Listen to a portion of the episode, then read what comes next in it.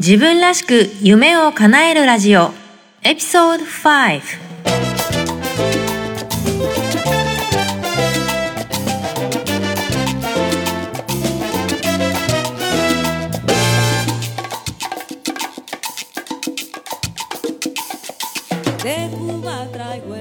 皆さんこんにちは。サンディエゴメイです。さて2018年新年を迎えました。皆さん、クリスマスやお正月はどのように過ごされましたか、えー、また、あのー、私の年末の話は、えー、おいおい、次回にでもしたいと思うんですけれども、えー、今日はですね、まあ、新年ということで、皆さん新しい目標とか、ゴールを、あのまあ、見つめ直して、新しいスタートを切られていると思うんですけれども、まあ、例えば、まあ今年は留学しますっていう人もいると思うんですよね。それとか、まあ今もう海外で、え、生活してる、留学してる、あるいは働いてるっていう方もいると思うんですけれども、まあ、これまでなんとなくなーなーでしてきたことを、もう少し、えー、注目して、きっちりやっていこうとかって、ね、思ってる方もいるかもしれないので、えーぜひね、皆さんの今年の目標とか、なんか意気込みなんかを、ね、私はこんなこと考えてますみたいな、ね、人のそういう話を聞くだけでもワクワクしますよね。私そういうの結構聞いたり、自分が言うのも好きですけど、あの、人から聞くのもね、すごく好きなので、皆さんの今年の目標とか、こういうことはやりたいとかね、そういう思いがあったらぜひ教えてください。で、今日はですね、ゲストをお迎えしてまして、えー、アイコ・ヘミングウェイさんですね。えー、アメリカ英語の発音講師をされている方です。えー、ご自身もですね、まあ最初に留学した時に、英語がほとんどできなかったらしいんですよ。で、まあだから、まあ自分の英語も全然通じないし、相手が言ってることも全然聞き取れないっていう、まあ、ピンチに陥った経験をお持ちのところから、まあいろんなきっかけがあって、発音楽を、えー、UCLA で専攻することになって、えー、現在はアメリカ英語の発音講師としてハワイにお住まいなんですけれども、まあ、あの、オンラインを通じて、まあ、日本にいる方はもちろん、えー、アメリカにいる方ですね。それから、ハリウッドで活躍している俳優さんなんかにもね、指導されているそうです。えー、今日はそんな愛子さんをゲストにお迎えして、まあ、愛子さんのお話、ね、どんな経験をされてきたのかとか、まあ、私たち日本人が苦手とする、えー、発音とかですね、もうちょっと学んだりとか、発音スキルをアップするコツなんかもお伺いできたらなって思ってます。どうぞ楽しみに聞いてください。それではインタビューです。どうぞ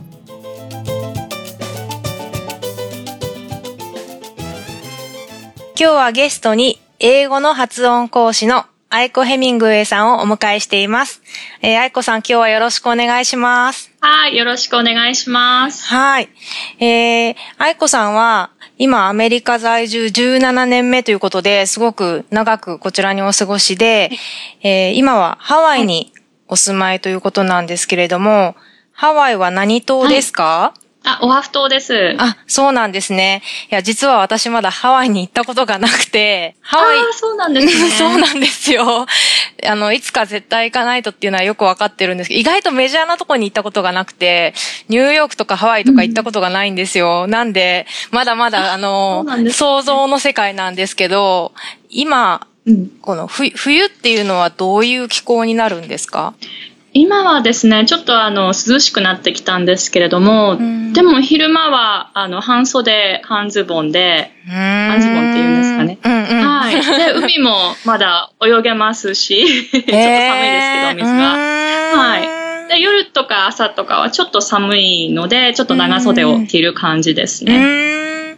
じゃあやっぱりもう年中泳げる感じではあるんですか？はい、だと思います。はい。そうなんですね。ありがとうございます。はい。そんな、えー、愛子さんなんですけれども、まあ今は、まあアメリカ英語の発音の講師をされてるんですよね。で、まあ、オンラインで教えてあったりとか、まあ、なんですか、ワントゥーワンですか？この1対1の、はい、あの、まあ、コーチングみたいな形でもされてると思うんですけど、はい。もともとその、一番最初にアメリカに来られたのは留学だったんですか？あはい、そうです。英語を話せるようになりたいなと思って、留学したんですね。はい。それでアメリカが、あの、とても気に入って、そのまま住むことにしました。うん。もともとその留学するときからある程度英語っていうのはできたんですか？英語は、あの、そんなに 話せなくってすごい苦労したんですけれども、短大にあの直接入ったんですね。短大っていうのは TOEFL の点数を取っていれば、結構誰でも入れるような感じなので、一応その TOEFL の勉強をしてスコアを取ったんですけれども、まあ、実際入ってみると、あの、話す力と聞く力の方がすごい重要じゃないですか。あの、アメリカで生活していく上で。で、そっちの方を全然やっていなかったので、はい、あの、発音とかすごい苦労しましたね。全然聞き取れないですし、聞き取れなかったですし、自分の発音も全然通じなかったので、はい、すごい苦労しました。そうなんですね。で、そんな、まあ、経験をお持ちの愛子さんが、どういうきっかけで、その発音とか、その言語とか、そういう方向に進まれるようになったんですか？はい。えっと、まず私が留学した時は、あの、日本人がいないところで英語をみっちり勉強しようと思って、すごい田舎に留学したんですね。で、そこで3年間を過ごして、で、大学に行くのにロサンゼルスに引っ越したんですよ。で、そこで、あの、日本人の方で英語の発音にすごい困ってる方がすごいいるっていうことに気がついて、で、自分がその発音できなかったところからのスタートだったので、どういうところでつまずいてるのかすごいわかるので、それでレッスンをし始めていったんですよ。で、その後に音声にすごい興味を持ち始めて、で、あの、発音の基礎から勉強し、で、大学も、あの、言語学を専攻して、で、大学に行って、で、またさらに勉強して、そうですね。それで、あの、いろんな研究をしてるうちに、あの、大量の音声データをすごい分析するっていうのをやってたんですよ。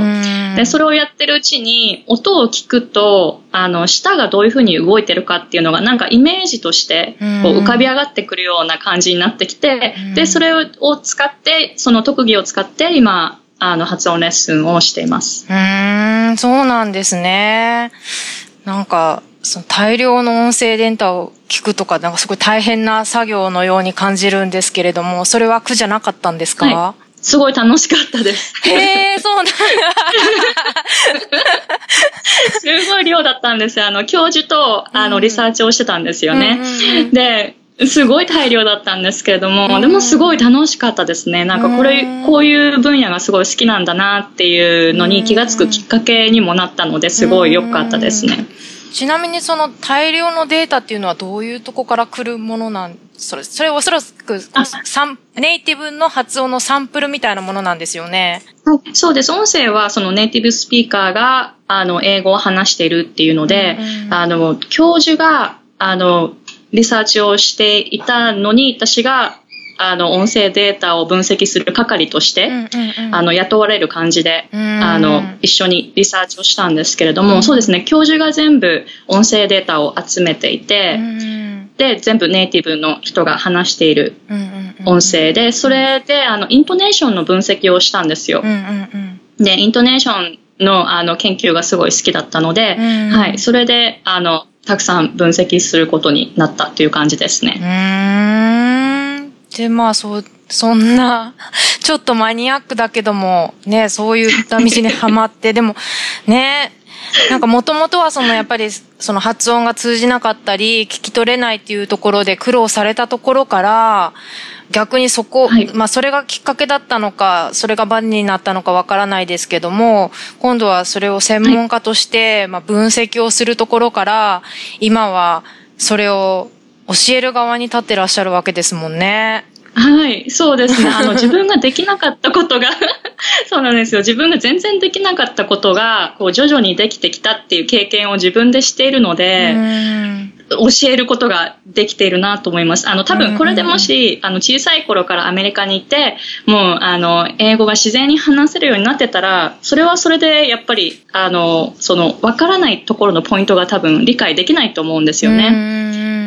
だから多分そういう、そういう風になってたら多分教えることは多分考えなかったと思うし、できない、難しいだろうなと思うんですよね。ただ、あの、自分がもう苦労して、どんなに発音が大切かっていうのを本当に身に染みて、自分で経験してるので、そういうふうに同じ状態で困っている人たちの助けになりたいなと思って、はい、やってます。そうですよね。で、まあ、あの、まあ、留学される方って本当にたくさんいると思うんですけど、やっぱりその日本人が苦手とするところとかってあるけども、はい、やっぱりネイティブの先生だと、そういうところまでいちいちわからなかったりもきっとしますもんね。はい、そうですね。あの、自分自身がそのネイティブに、ネイティブスピーカーに発音の仕方をたくさん聞いたんですけれども、うん、あの、なんか曖昧な答えしか書いてこなかったんですね。自分、自分がその体験をしているので、まあアメリカに住んでるからといって、発音ってそんな自然に上達しないものなんですよね。あの、大人になってから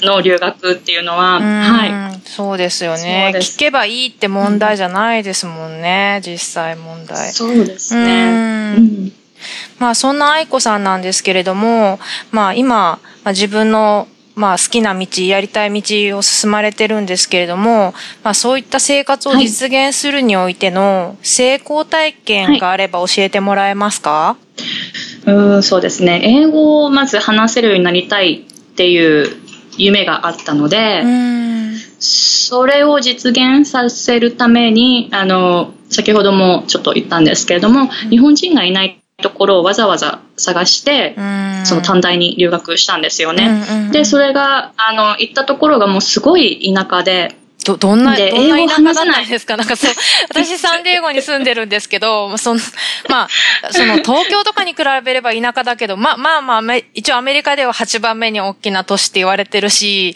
ど、その、はい、だって、確かカリフォルニアでしたよね、その留学されてた田舎って。ど、どんな感じの、はい、例えばどんな感じのとこなんですか？えっと、まず人口が5000人くらい。ああ、はいはい、はい、で、あの、そうですね、アジア人の顔をみんなジロジロ見ますね。アジア人はあんまり見たことがない。カリフォルニアでもそういうとこあるんですね。あるんですよ。もう北、北カリフォルニアのすすっごい田舎なんですけれども、そのあのレイクタホーご存知ですか？はいはいはい。あのもうちょっと上ですね。ああ、じゃあ少し東寄りというか、こう内陸に入った感じのイメージですかね。はい、そうです。なるほど。はい、雪も降るし。はい。そうですね。で、あの、日本っていうと、あの、中国の一部と思ってる人もいましたし。あ あと、あと、日本に冷蔵庫っていうものはあるの？みたいな質問をされたこともありましたし、あの、日本っていうところをまず知らない人が多かったんですよね。でも本当に英語話せない人は本当に容赦なく相手にしないです。もう本当に厳しいんですけれども、はい。もう、そうですね。だから外国語アクセントっていうのに、もう街の人が全然慣れていないので、やっぱりどう、相手どう、どう接していいかわからないっていう人がすごい多かったですね。はい。それすごい大変な経験だったように聞こえるんですけど、具体的にそ、そういう状態から、なんか、下手したらなんかこう、鬱になっちゃいそうなというか、ね、落ち込んじゃいそうな環境じゃないですか。しかもそこで日本人があんまりいないと、相談したりね、悩みを打ち明けるような人もいないような環境かもしれないんですけど、そ、そういう状況からどう進んでいったんですか？はい。あの、ご想像通り私もちょっと引きこもりみたいな感じになっちゃって、あの、あまりに通じなくて辛くって、あの、ちょっと泣きながら一生懸命毎日、あの、引きこもりになって勉強していた時期もありました。あの、リスニングの練習をすっごいしていて、はい、そういう時期もありました。そうですね。日本人はでも、私の他に3人いたんですよね。で、あの、でもみんなそれぞれ英語を話せるようになりたいっていうふうに来ているので、あの、まあちょっと相談はとかはするんですけれども、やっぱり友達グループとかは全く別で、もうそれぞれにあの、みんな自分、日本人が自分一人っていう環境でみんなそれぞれ生活していたので、あの、そうですね。あの、結構厳しいなと思いました。はい。そして、そんな環境で、まあじゃあリス、まあ引きこもりつつリスニングの勉強をして、はい、まあたまにはそうやって日本人の人と、はい、まあ他にいる3人の人と、まあ時々、はい、まあ会って、うん。はい。そうなんですか。そうですね。まあそういう状況から実際に、あ、私英語は聞き取れるわ、私の英語通じてるわって感じ出したのはいつ頃だったんですか？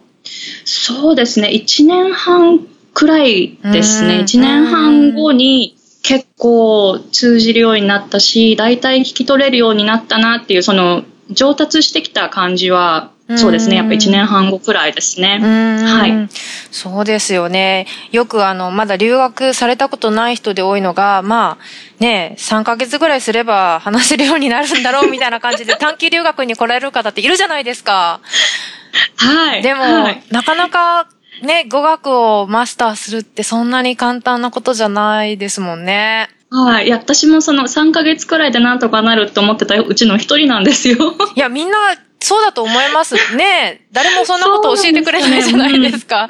そうそうそうそう、そうなんですよね。だから、あの、3ヶ月くらいでなんとか、なんかもう自然と話せるようになるのかなっていうイメージで来てたので、それが逆に実現しなかったので多分引きこもっちゃったと思うんですよね。でもまあそんな中、ね、めげずに、ね、まあ自らリスニング力を磨いて、はい、でまあある日、はいまあ、なんとなく聞き取れるし通じてるなっていうところまで持っていかれたわけですね。うん。はい。なるほど。そうですね。ちなみになんかその、まあよく、まあ日本人って言ったらあれかもしれないけど、よくあるのが、やっぱりその自分の発音がなんかこう上手じゃないんじゃないかとか、やっぱりこう通じなかったトラウマにな、はい、通じなかったことがトラウマになっちゃって、こう話すことが億劫になっちゃったりして、はい、こう、話すのが怖くなっちゃったりする人もいると思うんですよね。そう。はい。そういった時ってどうしたらいいんでしょう？ええー、そうですね。私は、私もあのそういう時期があったんですよね。うんうん、あの自分が言おうとしていた単語が違う単語に聞こえちゃうっていうあのブログにもたまに書いてるんですけれども、うんうん、あの日本語発音になっちゃうと放送禁止用語になっちゃうとか 結構あの悪い悪い意味になっちゃう単語が多いんですよね。だからすごいなんかこうビクビクして発音していた時期もあったんですよ。でもそうですね、そこから抜け出すには、それを逆にネタにするといいなと 思います。その失敗体験を逆にネタにして、あの、ネイティブを笑わせるみたいな。昔こういうことを言ったら、こういう風に聞こえたんだよって言うと、すごい受けるんですよ。それが本当。あの、今では笑いにできるけど、まあ当時は辛かったんですけれども、今はそうやって笑いにできているので、うんうん、そうですね。やっぱ笑いに結びつけるっていうのがすごい大切だなと思います。うん。それすごくいいアドバイスですね。やっぱり笑いって世界共通だし やっぱりこう人をちょっと近づける効果があるしうん、なんかそこの、その辛かった体験を笑いにして提供するっていうのは、はい、なかなかできないけれども、すごくいいアイディアですね。うん、なるほど。わかりました。逆に、まあ、はい、失敗体験とかがあれば教えていただけますか？失敗体験は、うん、あ、あの文化の違いもあの言語だけじゃなくて文化の違いも結構あの何度も失敗しましたね。うん、なんか具体的なエピソードとかありますか、えー、具体的なエピソード。あの、これ働いてからなんですけれども、うん、あの、アメリカ人の中で、その日本人っていうか、英語がネイティブじゃない人は私一人っていう状況で働いていた時に、うん、あの、同僚に、あの、あ、何々した方がいいんじゃないっていうふうに言おうと思って、そういう、あの、柔らかい表現のつもりで、うん、You should っていうその should を使って言ったんですよね。そしたらすっごい嫌な顔されて、今でも忘れません。本当にあの should ってすごいきつい言い方なんですよね。あと、ちょっと上から目線的な言い方もあって、やっぱアメリカってこの横社会だから、この同僚にこう何か主ちょちょっと命令的な感じじゃないですか。だから同僚に命令するっていうのはちょっとタブーというか、あんまりあのいい感じではないんですよね。で、それを知らなくって、ただ日本語的な感じで、あ、何にした方がいいんじゃないっていうつもりで、英語を言ったらちょっと出てきた英語がきつすぎて。ああ、やってしまったっていう感じですね。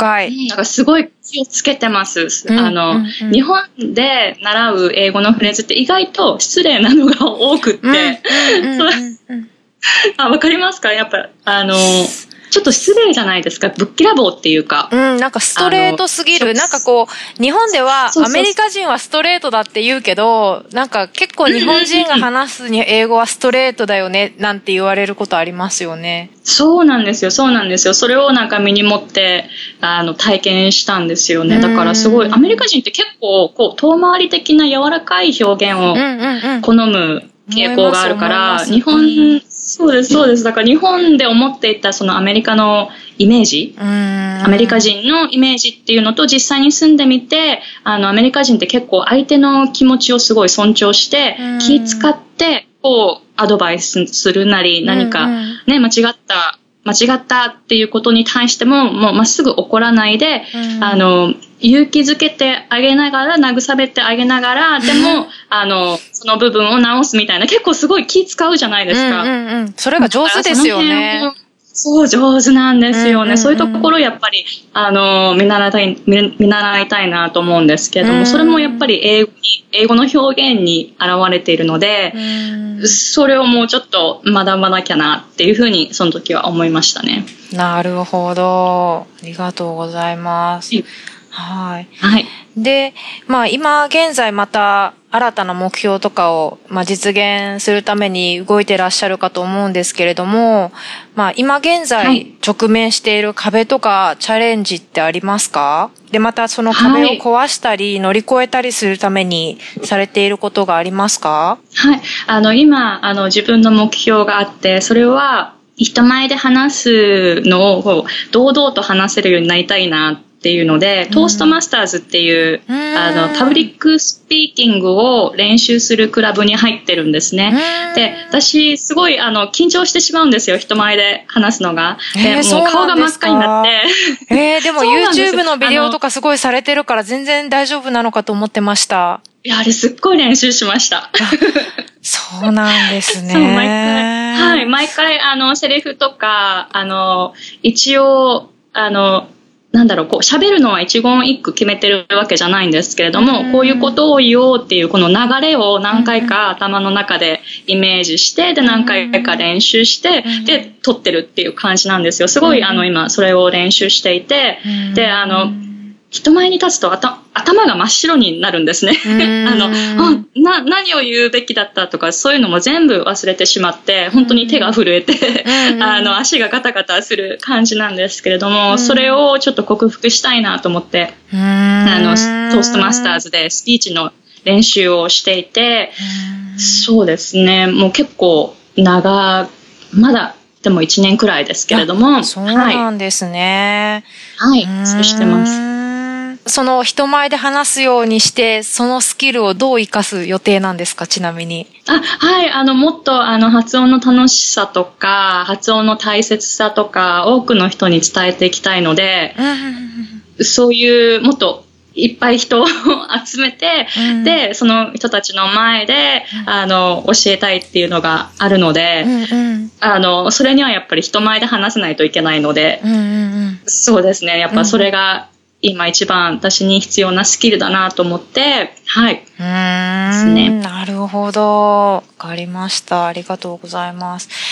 というわけで今日せっかく、えー、愛子さんにゲストに来ていただいているので、えー、はい、日本人に、なんだろう、日本人が苦手とする発音矯正のミニレッスンをお願いしてもいいですか？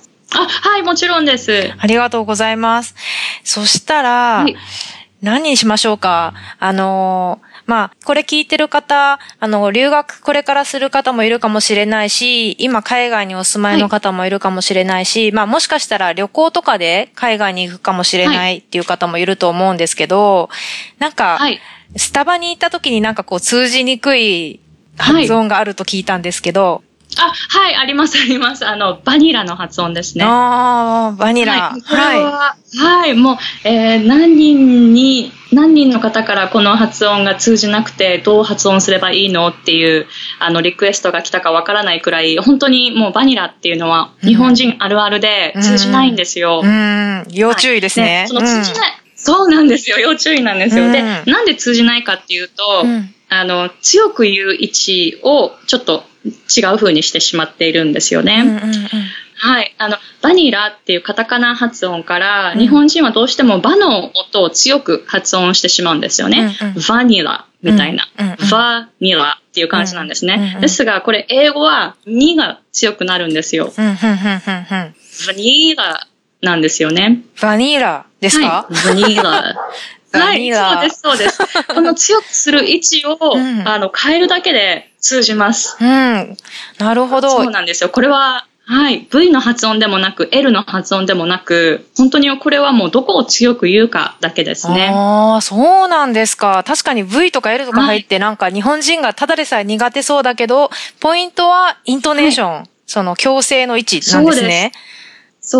はい。ちょっと今聞いてる方も、まあ、どこにいらっしゃるかわかんないですけど、車に乗ってらっしゃる方、一人の方はね、ぜひ、えー、練習してみてください。ババニ、バニラ、バニ、バニラですか？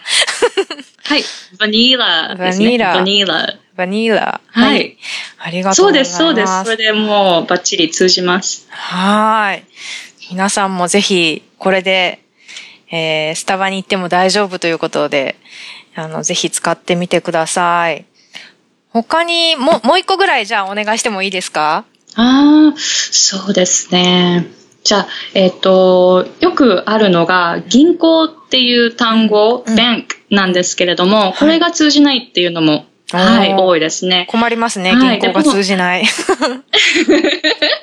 この、あっていう、あの、母音の音がすごい難しいんですよね。うん、英語は母音の音がすごい大切なので、うんで、英語の母音っていうのは大体19個くらいあるんですね。だけど日本語には、そうなんですよ。結構あるんですよ。まあ、地域によってなんですけれども、うん、19から21くらいあるんですよね。で、あの、日本語には5個しかないんですよ。うんうん。あいうえおですね。だからどうしても、そうなんですよ。だから日本語のあに近い音っていうのは、英語で3つくらいあるんですよね。うんうんうんそう、なので、それをですね、あの、日本語のあにしてしまうと、あの、聞いてる方は、どの単語だろうっていうふうに考えないといけないんですよね。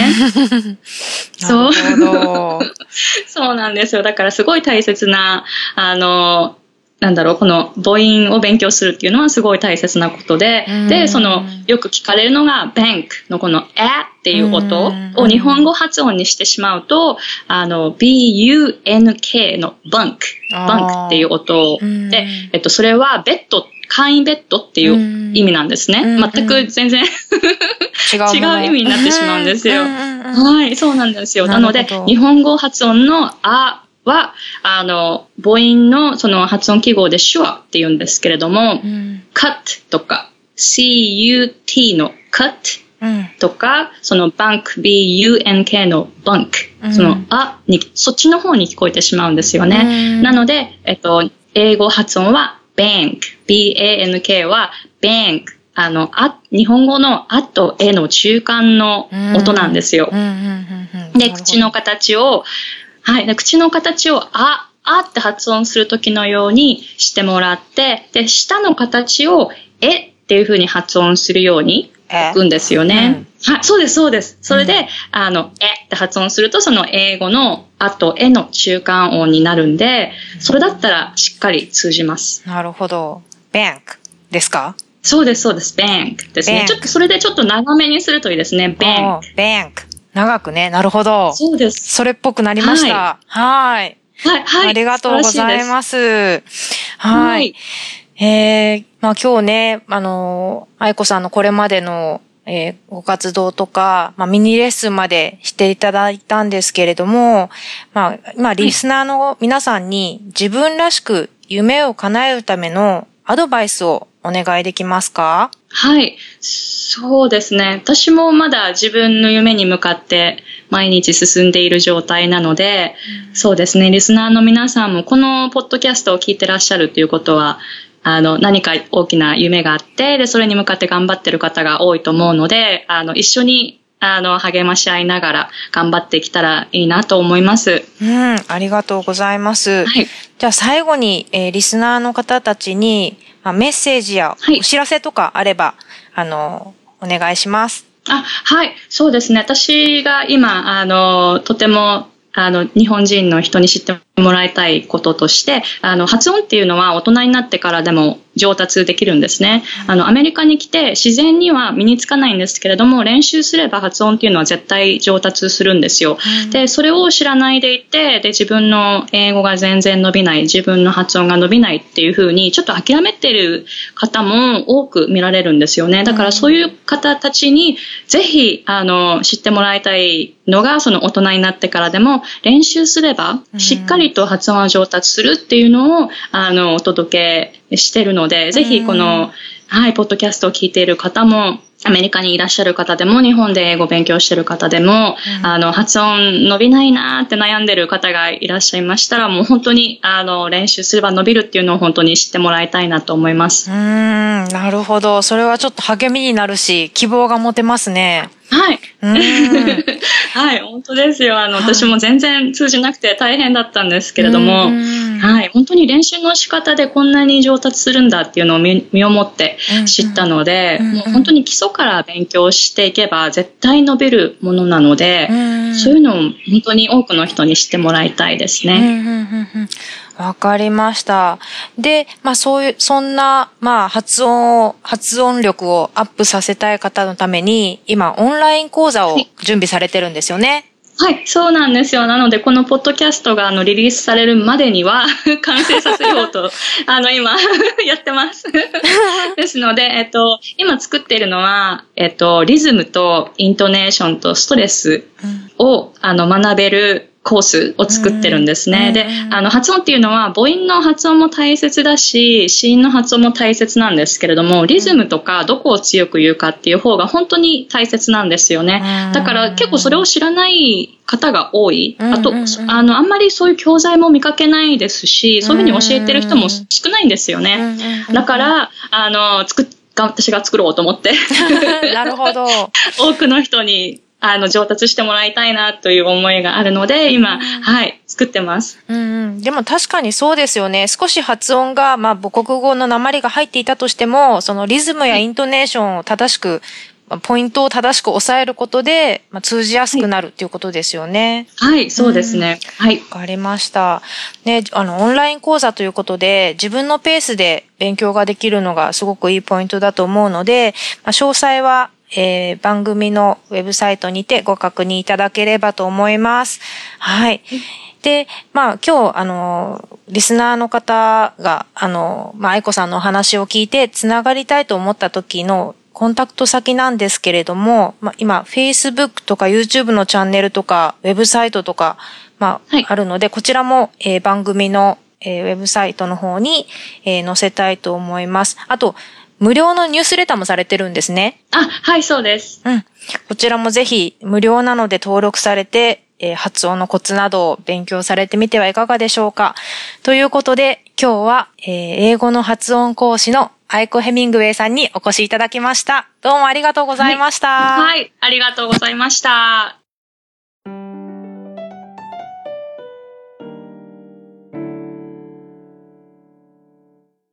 愛子さんとのインタビュー聞いていただきました。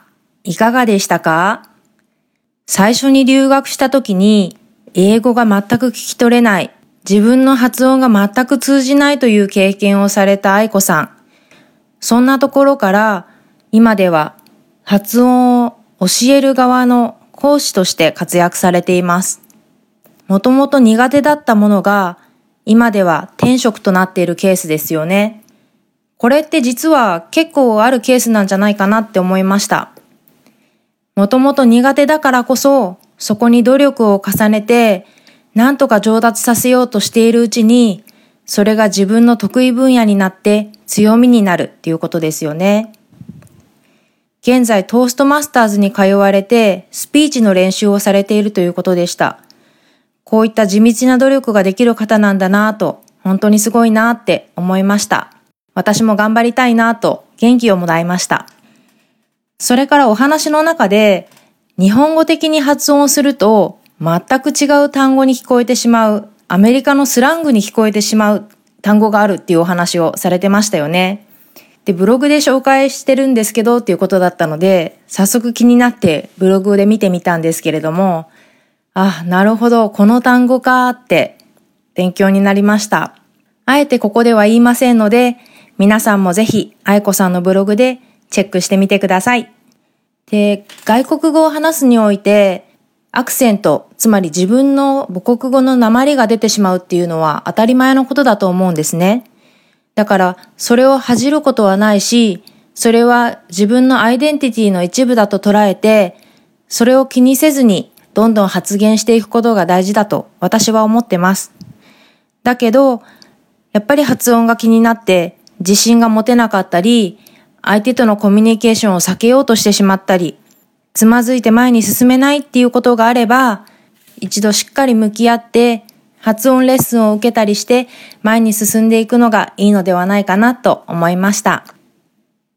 今日は英語の発音講師、発音矯正 .com のアイコ・ヘミングウェイさんをゲストにお迎えしました。Thank you for listening and have a great day! Bye bye! 自分らしく夢を叶えるラジオ。今日も聞いてくださって本当にありがとうございました。この番組で紹介した内容や番組の概要はウェブサイト www.sandiegomei.com にてご紹介しております。ぜひご覧ください。それでは次回もお楽しみに。バイ。